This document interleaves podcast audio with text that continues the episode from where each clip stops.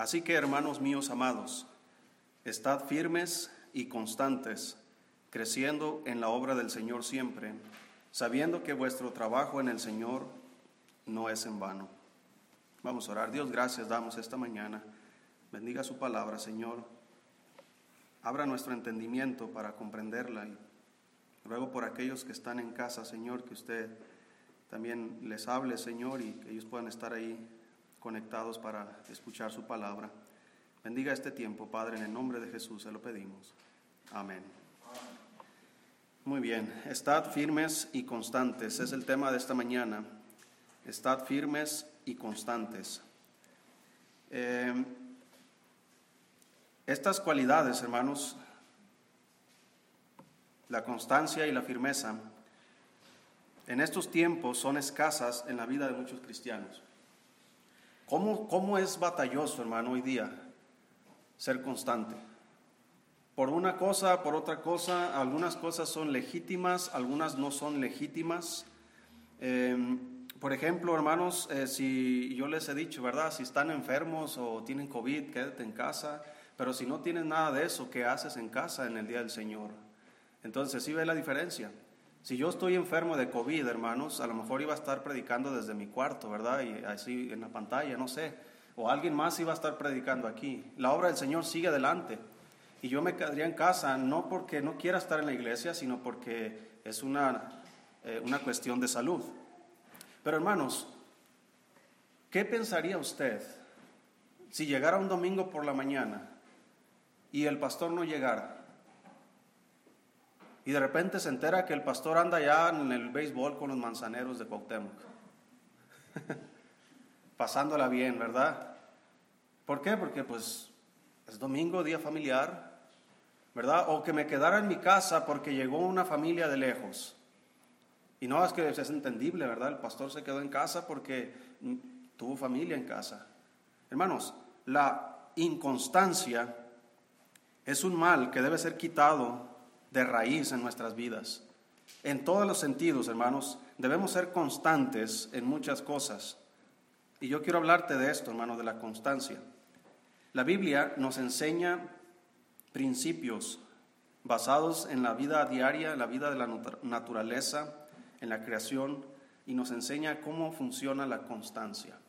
Y para eso, hermano, quiero que vayamos al libro de Eclesiastés, capítulo 1 el libro de Eclesiastés, capítulo 1. La constancia.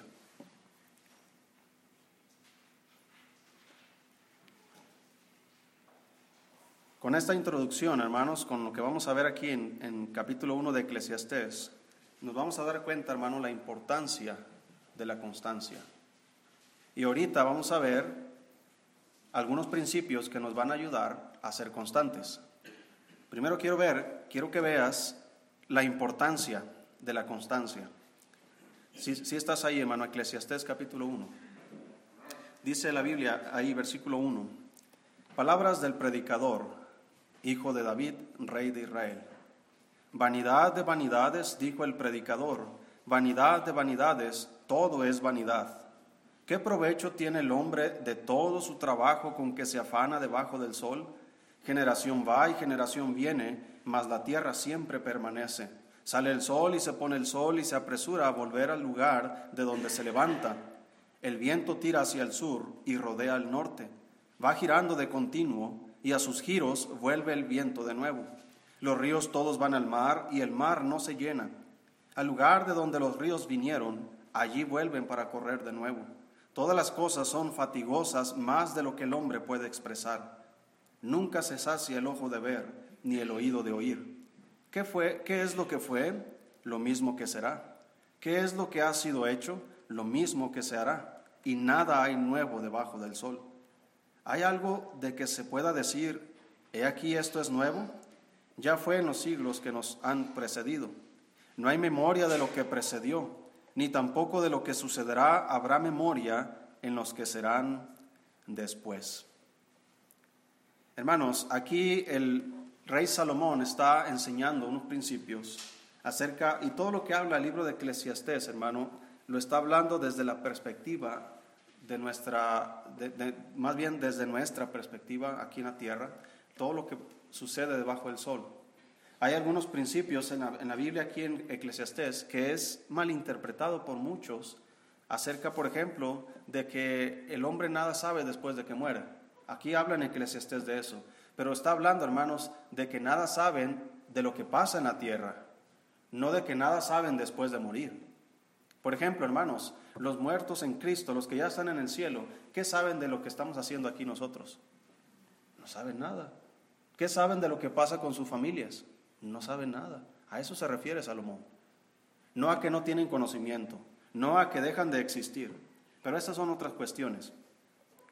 Lo que está aquí, hermanos, en el versículo, en los primeros versículos de este libro, aunque no es el, el enfoque, ¿verdad?, al que le está dando aquí Salomón, pero yo quiero tomar estos versículos para que veas, hermano, cómo funciona la constancia. En el versículo 1 al 3 dice, palabras del predicador, hijo de David, rey de Israel, vanidad de vanidades, dijo el predicador, vanidad de vanidades, todo es vanidad. ¿Qué provecho tiene el hombre de todo su trabajo que se, con que se afana debajo del sol? Entonces quiero tomar estos ejemplos que utiliza el rey para enseñarte, hermano, la importancia de la constancia en nuestras vidas. La primera cosa que podemos ver es en el versículo 4, dice, generación va y generación viene, mas la tierra siempre permanece. Aunque, como digo, hermanos, no es el punto principal aquí en estos versículos, sí podemos meditar en esto. Mira, hermano, si se interrumpiera el ciclo de las generaciones, no habría futuro para la humanidad. Si se hubiera interrumpido, hermanos, este ciclo de las generaciones, eh, algunas décadas atrás, no existiríamos nosotros. Si nosotros hubiéramos terminado con este ciclo, no existirían nuestros hijos, no existirían sus nietos, no existirían sus bisnietos, si ve la importancia, hermano, de, de este ciclo? Generación va, generación viene. Nosotros somos una generación que va, o en este caso venimos, pero ahora somos una generación que va de paso. Ahora los bebés, todos los bebés que han nacido, son la nueva generación. Ellos crecerán y ellos van a tener sus propios hijos. Y la generación va y viene. Y un día, si Cristo no viene pronto, que, lo dudo, pero si Él no, no viniera durante los próximos 100 años, ¿cuántos de los que estamos aquí vamos a estar para entonces? Yo tendría 133 años. No creo que esté. Generación va. Pero en aquel tiempo, una nueva generación viene. Ese es el ciclo, hermano, la constancia. El mundo, desde que Dios creó a Adán y Eva, ha existido esta constancia una constancia que ha bendecido naciones, que ha bendecido familias, una constancia, hermanos, que nos ha bendecido a nosotros y ha bendecido a nuestros hijos. Ahora también dice, hermano, el versículo 5, sale el sol y se pone el sol y se apresura a qué? A volver al lugar de donde se levanta. El sol es otro ejemplo de constancia. Hermano, ¿cuántos cambios trae el sol a la tierra por su constancia. ¿Cuántos cambios trae? ¿Verdad? Todo lo que Dios diseñó desde el cuarto día, cuando Él hizo el sol, la luna y las estrellas, y todo fue para que sirviera para los días, meses y años, para las estaciones. Todo eso, hermano, es gracias a la constancia que tiene el sol. Usted se levanta en la mañana y usted mira el sol levantarse. Y usted llega tarde a su casa y usted mira el sol ponerse. Y al siguiente día lo mismo. ¿Quién se ha cansado de esa monotonía? Nadie. Hay lugares allá en el Polo Norte donde no van a ver el sol durante algunos meses por cómo la tierra está inclinada. Yo estaría desesperado, hermano. ¿Verdad? Que te pegara un poquito de sol en la cara, ¿verdad? Estar ahí, imagínate el frío, hermano, sin el sol. Esa constancia del sol, hermanos, es la que produce las bendiciones en la tierra. Mira también el versículo 6. El viento tira hacia el sur y rodea al norte, va girando de continuo y a sus giros vuelve el viento de nuevo. Los ríos todos van al mar y el mar no se llena. el lugar de donde los ríos vinieron, allí vuelven para correr de nuevo. El ciclo del viento, el sistema de los ríos. Imagina, hermano, cuántos beneficios provocan estos sistemas en la naturaleza. Cuántos beneficios provocan, hermanos, a los animales y al hombre mismo. Ahora imagina, hermano, cuántos beneficios provocaría tu propia constancia. ¿Cuántos beneficios financieros, por ejemplo, provoca tu constancia para ir a trabajar? ¿Cuántos beneficios provoca a tu salud tu constancia al hacer ejercicio? Ahora imagina, hermano, cuántos beneficios provocaría a tu vida tu constancia en la oración. ¿Cuántos beneficios provocarían a tu matrimonio, a tu familia, tu constancia en la lectura y en la meditación de la palabra? Imagina cuántos beneficios, hermanos, provocarían a ti y a los tuyos tu constancia en la iglesia, tu constancia en el servicio cristiano. Hermano, constancia es lo que necesitamos. La inconstancia nunca llega a nada. Nunca vas a lograr nada, hermanos, si nunca eres constante. En cualquier área en tu vida.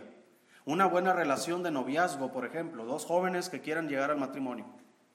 No van a llegar si no hay constancia en su relación si no están constantemente frecuentándose, visitándose, platicando, conociéndose. ¿Verdad? No, no existe ese de que la conocí en Facebook, ¿verdad? Y ya somos esposos. Aunque hay casos, ¿verdad?, que han pasado así.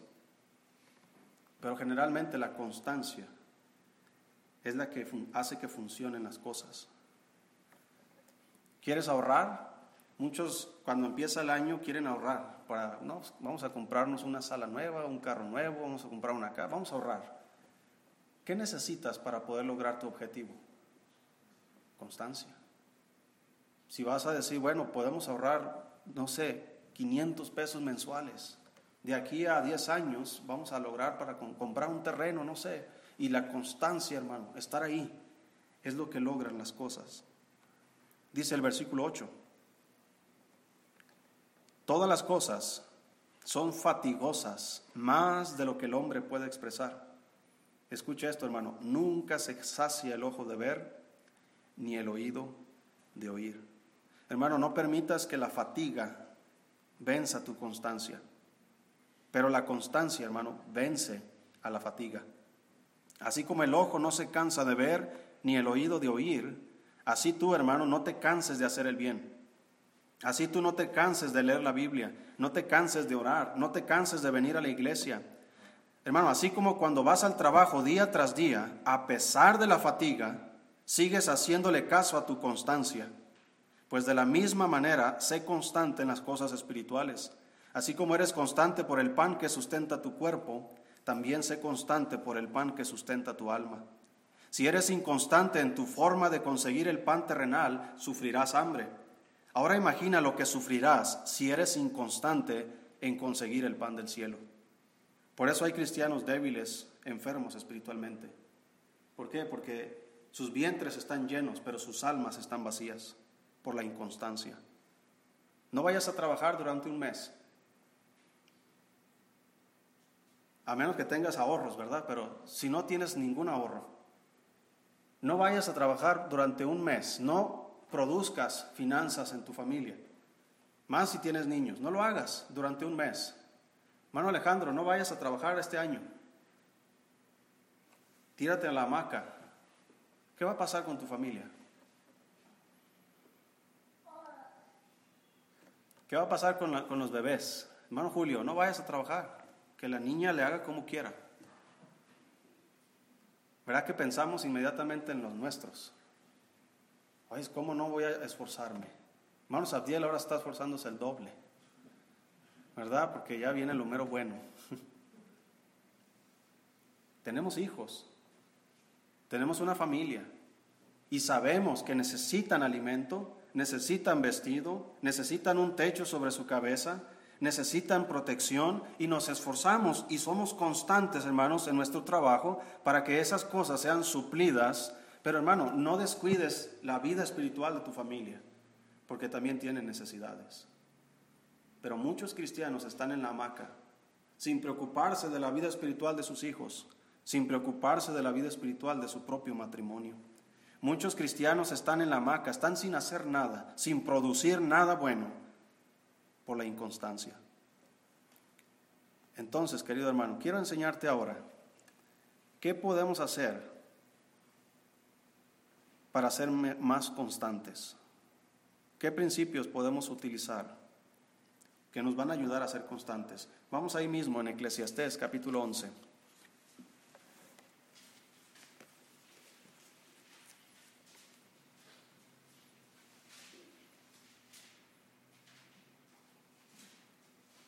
Un día conociste a tu, a lo que, al quien ahorita es tu, tu esposa, tu esposo. Un día lo conociste, el primer día que lo viste o la viste. ¿Cómo llegaron a, lo que son ahorita? Por la constancia. ¿Verdad? Dijiste, ah, esa muchacha me gusta. Pero no por eso ya te casaste con ella. No, tuviste que ir a hablarle. Oye, ¿cómo te llamas? Oye, yo me llamo fulano. Y ahí comenzó una amistad donde se forjó con la constancia.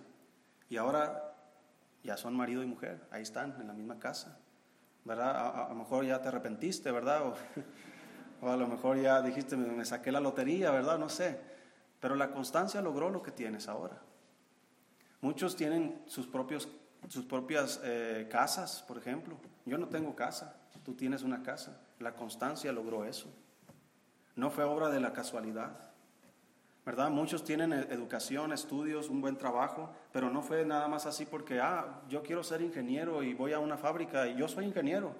No, mi constancia en el estudio, en, estar ahí, ¿verdad? Eh, aplicándome día y noche, sacando buenas notas, llegando a una excelencia y todo eso para poder conseguir lo que soy y ser un buen ingeniero, un buen profesor, un buen doctor y poder tener el trabajo que tienes, es la constancia, hermano. Todo en esta vida, todo lo que está debajo del sol funciona por la constancia. Sin la constancia nada funciona, hermano. Pero también en el ámbito espiritual funciona de la misma manera la constancia. ¿Qué podrías lograr, hermano, si fuéramos constantes en la oración? Imagínate, ¿qué podríamos lograr en nuestras vidas si oráramos más constantemente? ¿Qué tanto sabríamos de la Biblia, hermanos? ¿Qué tantos problemas nos evitaríamos adquiriendo sabiduría constantemente de la palabra de Dios? Por eso Dios le dijo a Josué, nunca se apartará de tu boca este libro de la ley, sino que de día y de noche meditarás en él. Constancia, para que hagas y guardes conforme a todo lo que en él está escrito. Entonces harás prosperar tu camino y todo te saldrá bien. ¿A quién quiere que todo le salga bien? ¿Quién quiere prosperar su camino? Necesitamos constancia. Sin constancia, hermano, nunca lograrás nada, ni en la vida física, ni en la vida espiritual. Ahora vamos a ver estos principios. Dice ahí Eclesiastés 11, versículo 1. Dice la Biblia, echa tu pan sobre las aguas, porque después de muchos días lo hallarás. Reparte a siete y a una ocho, porque no sabes el mal que vendrá sobre la tierra. Si las nubes fueren llenas de agua, sobre la tierra la derramarán y si el árbol cayere al sur o al norte, en el lugar que el árbol cayere, allí quedará. El que al viento observa, no sembrará, y el que mira a las nubes, no cegará. Como tú no sabes cuál es el camino del viento, o cómo crecen los huesos en el vientre de la mujer encinta, así ignoras la obra de Dios, el cual hace todas las cosas. Por la mañana siembra tu semilla, y a la tarde no dejes reposar tu mano, porque no sabes cuál es lo mejor, si esto o aquello, o si lo uno o lo otro es igualmente bueno. Suave ciertamente es la luz y agradable a los ojos ver el sol, pero aunque un hombre viva muchos años y en todos ellos tenga gozo, acuérdense, sin embargo, que los días de las tinieblas serán muchos. Todo cuanto viene es vanidad. La primera cosa, hermano, que tenemos que hacer para ser más constantes es ocúpate en algo productivo espiritualmente. Ocúpate en algo productivo espiritualmente. El versículo 1 dice, echa tu pan sobre las aguas. Está hablando de inversión.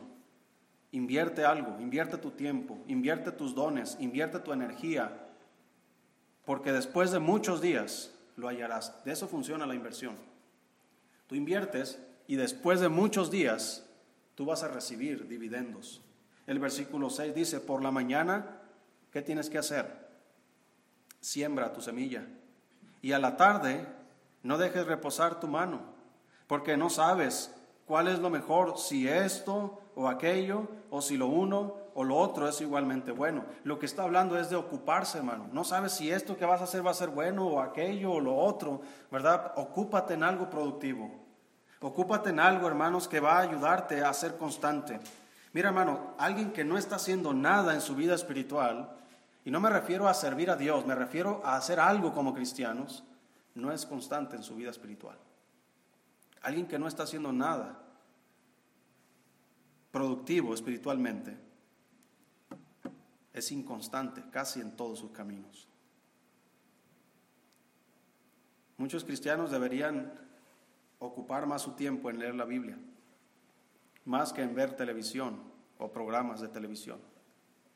Muchos cristianos deberían estudiar algo de la Biblia o estudiar algún idioma. Tal vez en su trabajo vas a prosperar, vas a ser mejor y vas a poder llegar más lejos si, si te educas más algo productivo, algo que vaya a producir tanto para tu vida espiritual como para tu vida física.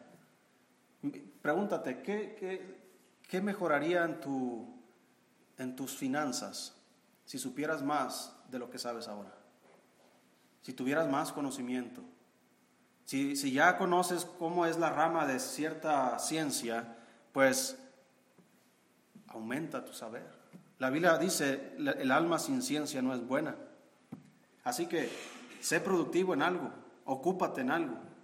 Mira, vamos a ver ahí 2 Corintios, no vais a perder Eclesiastés, pero vamos a 2 Corintios 9. Aunque ya sé que la mayoría están ocupados para producir los recursos de tu familia, recursos materiales. Pero muy pocos hermanos están ocupados produciendo recursos espirituales para su familia. Por eso el consejo aquí, hermano, es ocúpate en algo productivo espiritualmente. Dice ahí, 2 Corintios 9, versículo 6. Fíjate cómo funciona, hermano, la, la naturaleza. Dice ahí, pero esto digo, el que siembra escasamente, también segará como escasamente. Y el que siembra generosamente, generosamente también segará. Aquí está hablando de, las ofrendas, pero el, nuestro enfoque aquí no es este. Nuestro enfoque aquí, hermano, es la ocupación. Entonces, en Eclesiastés se nos dice, siembra tu semilla. Bueno, ¿cuánto quieres producir? Depende de la siembra. El que siembra escasamente, ¿qué va a producir? Escasamente. Si lees poco, poco sabrás. Si oras poco, poco tendrás. Si se fija, hermano, cómo la ley funciona tanto en lo material como en lo espiritual. Por eso la Biblia nos dice, orad sin cesar. Orad sin cesar. Está hablando de continuidad, está hablando de constancia. Siempre ora. También nos dice la Biblia, nunca se apartará de tu boca este libro de la ley. Siempre lee la Biblia, siempre edúcate en lo espiritual. Si eres, eh, si eres eh, un, esposo, eh, como todos los esposos somos, imperfectos, bueno, la Biblia nos dará la perfección. La Biblia nos dará y nos, nos mostrará el camino, hermanos, para ser mejores como padres, como esposos, como hijos, como ciudadanos, como empleados. La constancia logra muchas cosas. Ocúpate pero en la ocupación que tengas, hazlo abundantemente, para que abundantemente también, también vengan los resultados. Dice 1 Timoteo 4. 1 Timoteo capítulo 4. El apóstol Pablo está exhortando a Timoteo y esta exhortación pues también es para nosotros. Dice ahí 4, versículo 13. Le dice Pablo a Timoteo, entre tanto que voy, ocúpate en qué, hermano? En la lectura, la exhortación y la enseñanza. No descuides el don que hay en ti, que te fue dado mediante profecía con la imposición de las manos del presbiterio. Ocúpate en estas cosas, permanece en ellas, para que tu aprovechamiento sea manifiesto a quienes, a todos. Ocúpate en la lectura, ocúpate en la exhortación y ocúpate en la enseñanza. Hermanos, si mi, si mi lectura es pobre, mi exhortación y mi enseñanza serán pobres también. Ahora, aunque tú no estás enseñando como lo estoy haciendo yo ahorita, pero de alguna manera, hermanos, tú eres responsable de enseñar en tu propia casa. Ocúpate en leer la Biblia, ocúpate en exhortar a tus hijos, ocúpate en enseñarles principios bíblicos. Sé constante en eso y vas a ver los resultados después.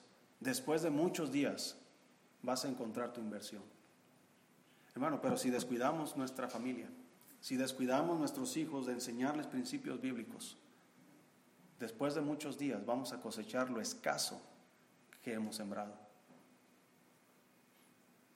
Ocúpate en estas cosas para que tu aprovechamiento sea manifiesto a todos. Ahora, dice también Tito capítulo 3. Estamos en 1 Timoteo, 2 Timoteo y luego sigue Tito para aquellos que, se pierden todavía. Tito capítulo 3, versículo 8. ¿Si lo tienes? Palabra fiel es esta. Y en estas cosas quiero que insistas con firmeza, para que los que creen en Dios procuren ocuparse en qué? En buenas obras. Estas cosas son buenas y útiles a los hombres. Hermano, ocúpate en buenas obras. Ocúpate en algo productivo espiritualmente. Ocúpate en algo que va a bendecir a otros. Ocúpate en algo que va a suplir las necesidades de otros. Ocúpate en animar a otros, en exhortar a otros. Ocúpate en ayudar a otros. Porque estas cosas son buenas y útiles a los hombres. Entonces, ¿cómo voy a ser constante? Bueno, primero encuentra qué vas a hacer. ¿Verdad? Alguien que va a estudiar música, que va a estudiar un instrumento, primero tiene que ver qué instrumento va, va a escoger. No puede llegar a la clase con 20 instrumentos, es decir, a ver cuál pega. ¿Verdad? Hay, hay unos que tocan de todo. Yo conozco a algunos que tocan de todo. Tocan violín, tocan piano, tocan guitarra, tocan esto, tocan lo otro, tocan la batería, tocan las maracas, pero a nada se perfeccionan. En nada se perfeccionan. Yo conozco, hermanos, eh, la mayoría de las iglesias donde enseñan piano, les enseñan un himno. Eh, apréndete este himno, pum, pum, pum, ya, ya sabes piano. No, no sabes piano, te sabes un himno, pero no sabes piano. Es como si solamente nos enseñaran unas cuantas palabras y ya, por ejemplo, yo sé, yo también sé griego, se habla el griego, alfa y omega. ¿Qué tal? ¿Eh? Me sé el abecedario. No por eso sé griego. Entonces, si no me ocupo en algo, hermano, algo específico donde yo diga, voy a hacer esto y me voy a perfeccionar en esto. Y voy a ser constante. Si no tengo nada que hacer, hermano, no va a haber constancia en absolutamente nada. ¿Por qué? Porque mi tiempo va a estar de acuerdo a mis emociones. Ahora me siento como para ver una película y pues voy a ver una película. Ahora me siento como para ir allá. Ahora me siento como para esto. No, hermano, si hay un enfoque en ocuparse en algo, vas a dedicar tu tiempo, tus energías, tus dones, tus recursos a perfeccionarte en esa cosa. Y entonces, después de muchos días, encontrarás tu inversión. Número dos, vamos a regresar a Eclesiastés. ¿Qué otro principio, hermano, me puede ayudar para ser constante? Número uno, ocúpate en algo productivo espiritualmente. Número dos, dice ahí versículo 4 Eclesiastés 11:4. El que al viento observa, no sembrará, y el que mira a las nubes, no segará. El segundo principio, hermano, es, no mires los obstáculos ni las dificultades. La mayoría de los que aprenden un nuevo instrumento, al primer obstáculo, ¿sabes qué hacen? No, es que no soy bueno para esto. ¿Verdad? No, mejor voy a agarrar la guitarra. Y no le hallan a la guitarra, no, pues mejor voy a agarrar la trompeta. Y no le hallan a la trompeta, no, pues mejor voy a agarrar el piano. No le hallan al piano, hermano, ya no hay más opciones. ¿Verdad? Al menos aquí. Ahí está el cello. Ahí está la flauta.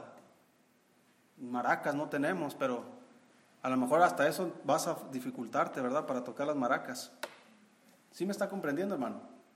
A la primera dificultad nos devolvemos. No, ¿para qué?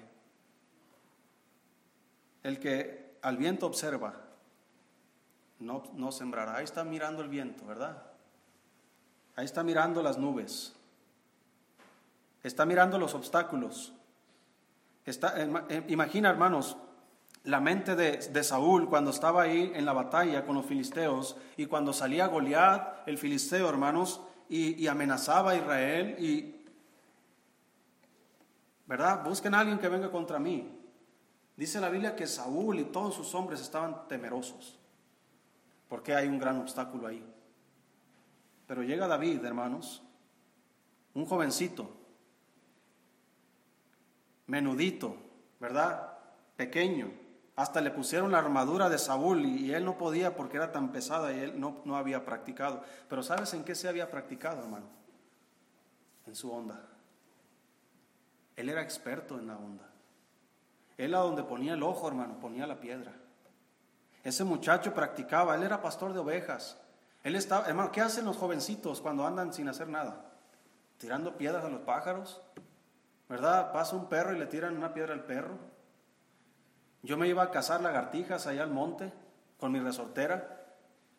Es lo que hacemos. Entonces David está ahí cuidando sus ovejas, sus ovejas están comiendo en el pasto, David está debajo de un árbol, ¿verdad? A lo mejor ponía los botes de coca ahí, ¿verdad? No sé si había cocas en ese tiempo, pero ahí ponía los botes de Coca-Cola y él con su onda comenzaba a darles, hermano, a, a los botes.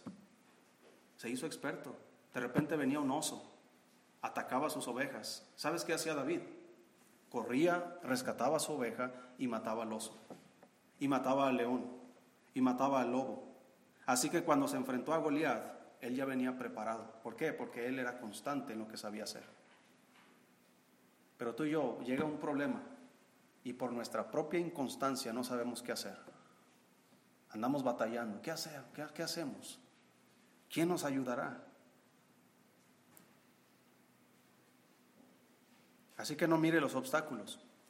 Mira 2 Timoteo capítulo 2, sin perder aquí Eclesiastés. 2 Timoteo capítulo 2.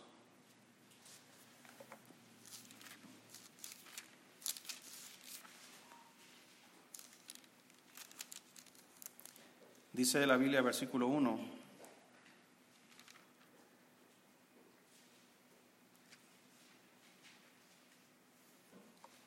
Si lo tienes. Dice, Pablo le dice a Timoteo, tú pues, hijo mío, esfuérzate en la gracia que es en Cristo Jesús. Lo que has oído de mí ante muchos testigos, esto encarga a hombres fieles que sean idóneos para enseñar también a otros. Tú pues sufre penalidades como buen soldado de Jesucristo. Ninguno que milita se enreda en los negocios de la vida a fin de agradar a aquel que lo tomó por soldado. Y también el que lucha como atleta no es coronado si no lucha legítimamente. El labrador, para participar de los frutos, debe trabajar primero. Considera lo que te digo, lo que digo, y el Señor te dé entendimiento en todo. Acuérdate de Jesucristo del linaje de David, resucitado de los muertos conforme a mi evangelio, en el cual sufro penalidades, escucha esto hermano, hasta prisiones a modo de malhechor. Mas la palabra de Dios no está presa. Por tanto, todo lo soporto por amor de los escogidos, para que ellos también obtengan la salvación que es en Cristo Jesús, con gloria eterna. Dice el apóstol Pablo, en el cual sufro penalidades, hasta prisiones a modo de malhechor, mas la palabra de Dios no está presa. El apóstol Pablo, hermanos, es un anciano. De hecho, esta carta de Timoteo es la última que escribió. ¿Sabes desde dónde la escribió? desde la cárcel. ¿Qué puede hacer un viejo anciano encarcelado? Hermano, Pablo no miró su obstáculo, no miró, hermanos, las dificultades, ¿verdad? ¿Cómo, cómo voy a predicar? ¿Cómo voy a comenzar iglesias? ¿Cómo voy a edificar a los cristianos si estoy en la cárcel? No, hermanos, él dice, yo estoy en la cárcel, pero la palabra de Dios no está presa. Así que, hermanos, el apóstol Pablo, en mi parecer, hizo más por los cristianos desde la cárcel que fuera de la cárcel. Porque fuera de la cárcel él predicaba, edificaba iglesias, levantaba una iglesia aquí, levantaba otra iglesia acá. Pero hermanos, esas iglesias que él edificó, al menos que esté equivocado, no existen en la actualidad. Hace años que eso sucedió. Pero las cartas que el apóstol Pablo escribió en la cárcel, las estamos leyendo ahorita. Ninguna dificultad hay para los que son constantes en lo que tienen que hacer. ¿Cuántos cristianos estaríamos ahorita en la cárcel quejándonos? ¿Verdad? Yo no sé qué tanto vaya a agravarse el asunto de, las leyes en cuanto a la, a la salud. Quién sabe si más adelante haya persecución y, prohíban a los pastores predicar y si nos aferramos nos metan a la cárcel, pues aún desde la cárcel, hermano, podemos predicar. Es más, aunque no me escuches tú desde la cárcel, el que está a un lado de mí en la celda me va a escuchar. La palabra de Dios no está presa. Sea donde sea, hermano, que la palabra de Dios se predique, la palabra de Dios es poderosa para salvar. Y Pablo lo sabía. Y Pablo desde la cárcel escribía unas preciosas epístolas, animando iglesias, animando cristianos.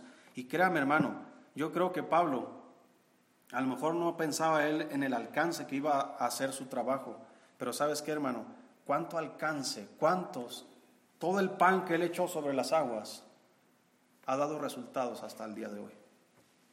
Podemos leer sus epístolas, que desde la misma cárcel él había escrito. No hay dificultades, hermanos, ni obstáculos que detengan a una persona que se ocupa en algo productivo espiritualmente y que lo hace constantemente. Vamos a regresar a Eclesiastés. ¿Qué otro principio hay? Rápidamente aquí. Versículo 2. Eclesiastés 11.2. Dice, reparte a siete y aún a cuántos? A ocho porque no sabes el mal que vendrá sobre la tierra. Este principio, hermanos, es muy importante que lo comprendamos. Dijimos, número uno, ocúpate en algo productivo espiritualmente. Número dos, no mires los obstáculos ni las dificultades. Número tres, hazlo bien y vuelve a empezar. Reparte a siete y a uno a ocho. Lo que está diciendo es, mira, cuando eches tu pan sobre las aguas, esa inversión un día la vas a encontrar. Pero hazlo bien, reparte a siete. Está hablando de perfección, está hablando de cerrar un ciclo. El número siete es el número perfecto. Así que reparte a siete. Así que hazlo bien, hazlo completo, no te quedes a medias. Si vas a estudiar un lenguaje, hazlo bien. Si vas a estudiar un, un instrumento musical, hazlo bien. Si vas a leer un libro, léelo completo. Si vas a, ir a un estudio, eh, estudia completo lo que vas a estudiar. Si vas a entrar a una carrera, termínala. Si vas a orar, hazlo bien. Si vas a leer la Biblia, hazlo bien, completo. No te quedes a medias. ¿Sí está comprendiendo, hermano? Y una vez que lo hayas hecho, vuelve a empezar. ¿Cuántos leemos la Biblia al año? Y vuelve a empezar el año y ¿qué hacemos? Otra vez porque no sabes el mal que vendrá sobre la tierra. No, no, lo busques, pero la Biblia nos dice en Colosenses que todo lo que hagamos, que debemos hacerlo como para el Señor. Pero mira, quiero que vayas en Filipenses capítulo 3.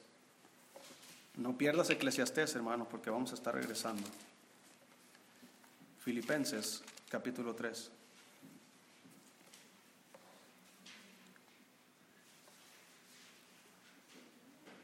Si lo tienes. Versículo 1. Por lo demás, hermanos, gozaos en el Señor. Escucha esto. A mí no me es molesto el escribiros las mismas cosas. y para vosotros es seguro. Dice el apóstol Pablo, mira hermano, para mí no, no es molesto volver a escribirte lo mismo. Para mí no es molesto volver a mencionarte lo mismo, volver a enseñarte lo mismo. Hermano, recuerda que generación va y generación viene. Las nuevas generaciones, hermanos, necesitan lo que ya hiciste por las generaciones pasadas. Tus oraciones, tus enseñanzas, tus predicaciones, tus consejos, todo lo que ya has hecho por una generación, la generación nueva la necesita. Mira, querido hermano, hablando de los maestros de escuela dominical, los maestros de los niños, que ya conocen el arca de Noé, la historia del arca de Noé, y se paran delante de los niños y les enseñan acerca del arca de Noé, que todos caben tú también, y que ahí había animales, y que Noé tenía tres hijos, y que vino un diluvio sobre la tierra, pero Dios salvó a su familia. Tú ya conoces esa historia y se la cuentas a, mi hija Mical, y se la cuentas a mi hija Dalet, a mi hijo Lael, se lo cuentas a Santiago, se lo cuentas a, a Jovito. Pero ¿sabes qué?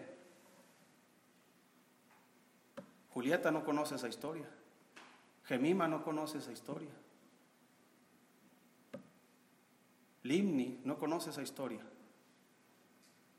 Luna no conoce esa historia. ¿Qué tienen que hacer los maestros? No debe ser molesto escribir las mismas cosas. No debe ser molesto volver a repetir la misma historia, porque para ellos es seguro, porque no sabes el mal que vendrá sobre la tierra. Instruye al niño en su camino, y aun cuando fuere viejo, no se apartará de él. Reparte a siete y aún a ocho. Ya lo hiciste por una generación. Yo he discipulado cristianos, hermano. He escrito libros para discipular. Pero ¿sabes qué? Va a venir gente nueva a la iglesia. ¿Y sabes qué tengo que hacer? Volver a empezar. Las mismas historias, las mismas enseñanzas, los mismos principios, las mismas doctrinas que ya yo ya me las sé y se las enseñé a este, estas, estas familias, pero ahora va a venir otra familia y lo mismo que yo ya sé, tengo que volver a enseñar y eso no es molesto porque para ellos es seguro. Y la constancia en hacer esto, hermano, trae buenos resultados después. Hazlo bien y vuelve a empezar. Vamos a regresar a Eclesiastés. ¿Qué otro principio podemos aprender? Dijimos, ocúpate en algo productivo espiritualmente. No mire los obstáculos ni las dificultades. Hazlo bien y vuelve a empezar. El siguiente, versículo 3. Si las nubes fueren llenas de agua, sobre la tierra la derramarán. Y si el árbol cayere al sur o al norte, en el lugar que el árbol cayere, allí quedará. La siguiente principio, el siguiente principio que nos va a ayudar, hermano, a ser constante, no desperdicies las oportunidades. No desperdicies las oportunidades. Si las nubes fueran llenas de agua, ¿qué va a suceder, hermano? Sobre la tierra la derramarán. ¿Cómo crees que piensa el agricultor al ver esto? Hay oportunidades. El agricultor que, agricultor que dice, no ha llovido en todo el año, no voy a sembrar porque no hay agua, está desaprovechando la oportunidad, según en su eh, percepción. Él, mira que no hay agua, no hay lluvia y se queda ahí. Pero hermanos, no solamente hay agua ahí arriba, hay agua ahí abajo también. Los agricultores mexicanos se quedan mirando hacia arriba, los agricultores menonitas se ponen a escarbar abajo. ¿Sí ve la diferencia? El agricultor, el ejidatario que está allá con sus tierras allá todo pobre porque no ha llovido, porque esto y lo otro, y se queja y cierra sus brazos, sus, eh, ¿verdad? sus brazos los, y se queda ahí nada más pensando, pues ¿cómo le voy a hacer? Ah, ya sé, se las voy a rentar al menonita. Y el menonita no está mirando hacia arriba, el menonita está escarbando la tierra y saca agua y produce dos cosechas por año, cuando el agricultor, por el agua de la lluvia, produce una sola por año. Hay que mirar las oportunidades. No solamente en la vida física, hermano. Aprovecha las oportunidades. ¿Qué sabes hacer? Aprovechalo, explota lo que sabes hacer. Pero en lo espiritual, aprovecha. Mira, hermano, fíjate lo que dice Salomón aquí. Ahí mismo en Eclesiastés 9, versículo 11.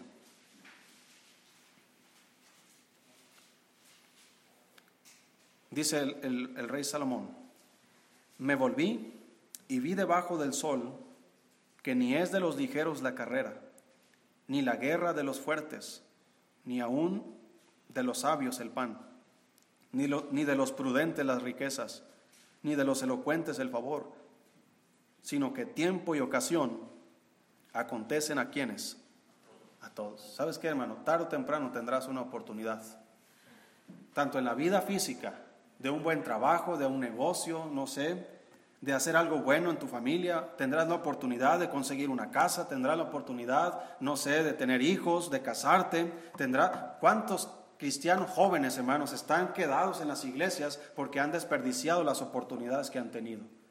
Y es que este está muy chaparro, y es que este está muy gordo, y es que este está muy alto, y es que este no quiere servir a Dios, y es que este tiene pecas, y es que este es pelón. Y se ponen pretextos y se quedan solas o se quedan solos. No, es que esa muchacha está muy chaparra, no es que esa está muy gordita, no es que esa es así, no es que esta es asá. No existe una mujer perfecta y no existe un hombre perfecto. Y pasan los años y se quedan solos por desaprovechar las oportunidades. Allá estaba aquel pelón echándole ojitos. Y ese pelón era, ese era el bueno. Pero ella pensó que aquel que se parecía a Spider-Man o no sé quién, ¿verdad? A Superman, era el que quería. Ya ves a la hermana Ani, no se agüitó. Aprovechó la oportunidad. Este es, dijo. Y con una paletita lo convenció. ¿Sí se fija, hermano? Tiempo y ocasión. Escuché de un hombre, fíjate, hermano, así, así de la nada. Este hombre iba a hacer un negocio, pero no tenía dinero, nada de dinero. Así que él aprovechó una oportunidad, miró un terreno que se vendía, fue y preguntó al dueño, oiga, ¿cuánto cuesta el terreno? Cuesta tanto, es una historia real. Ok, deme unos días y, venimos a hacer el trato. Bueno, este hombre fue y consiguió inversionistas les vendió una, un, modelo de negocios. ¿Sabe qué? Vamos a hacer unos departamentos, ya conseguí el terreno, solamente necesitamos el capital. Así que los inversionistas le dieron el dinero a ese hombre. Ese hombre vino con el dueño del terreno y le pagó el terreno. ¿Sí? Comenzó a construir los departamentos. Y de ahí, de, toda la inversión que él comenzó a, a cosechar con los años, él fue comenzando a darle los dividendos a los inversionistas. ¿Con cuánto dinero comenzó ese hombre? Con cero pesos. Aprovechó la oportunidad. Tuvo inteligencia. Creo que el, de Amazon comenzó en su propia casa. Una oportunidad. Si usted va por el corredor de los menonitas, Todas las casas tienen los mismos números, ¿sí? la misma figura de los números. Alguien aprovechó, oye, ¿qué tal si les vendo números a todos? ¿Verdad? Hago con lámina y les corto, los pinto, se los ofrezco y todos van a estar, somos una comunidad, vamos a estar iguales, todos el número uno, el dos, el tres, el cuatro. Aprovechar oportunidades. Como dicen, ¿verdad? Tienes limones, haz limonada y véndela. Muchos cristianos, hermano, tienen necesidades económicas, pero tienen bienes acumulados en casa que no usan. Aprovecha e inviértelo, véndelo. Si recuerda aquella mujer que tenía una necesidad muy grande, aquella viuda que tenía sus hijos, había muerto su esposo y los acreedores querían venir y quitarle a sus hijos. Y fue a pedirle ayuda al profeta, le dijo, profeta, ¿qué, ¿qué, hago? ¿Qué tienes en casa? Tengo una vasija con aceite, bueno, consíguete más vasijas. Y esa mujer mandó a sus hijos a conseguir vasijas por todos los vecinos. Consiguieron tantas vasijas y, el profeta le dijo, llena todas las vasijas con el aceite. Hermano, con la misma vasija de aceite que tenía la viuda, llenó todas las vasijas. Y le dijo, ya no tienes más vasijas, ya no hay más. Y cesó el aceite. ¿Y qué hago con el aceite? Véndelo y paga a tus acreedores. Hay que aprovechar las oportunidades. Hay veces que Dios va a bendecir nuestras inversiones, siempre y cuando tengamos en cuenta a Dios en ellas. Aprovecha las oportunidades, porque tiempo y ocasión acontecen a todos. Pero también, hermano, en, los asuntos espirituales, aprovecha las oportunidades. Todo lo que te, venga a la mano para hacer, hazlo conforme a tus fuerzas. Porque aquel, dice ahí la Biblia, que agrada a Dios saldrá bien en todo. Y por último, hermano, dice el versículo 5, Eclesiastés 11:5. Ocúpate en algo productivo espiritualmente, no mire los obstáculos ni las dificultades, haz bien, hazlo bien y vuelve a empezar, no desperdicie las oportunidades. Y por último, versículo 5, como tú no sabes cuál es el camino del viento, o cómo crecen los huesos en el vientre de la mujer encinta, así ignoras la obra de Dios, el cual hace todas las cosas. El último principio, hermano, que podemos aprender aquí es, haz lo que puedes hacer y espera que Dios haga lo que Él puede hacer. Haz lo que tú puedes hacer y espera que Dios haga lo que Él puede hacer. Hay cosas que no comprendemos, hermano, como en este caso, no conocemos el camino del viento. No conocemos cómo crecen los huesos de la, mujer encinta. ¿Verdad? Solamente miramos con el paso del tiempo que esa mujer tiene una pancita más grande, ¿verdad? Pero no, no miramos lo que está sucediendo ahí, cómo se están formando los huesos, cómo se formó el corazón, cómo se formaron las manitas, los ojitos. Así ignoramos la obra de Dios, el cual hace todas las cosas.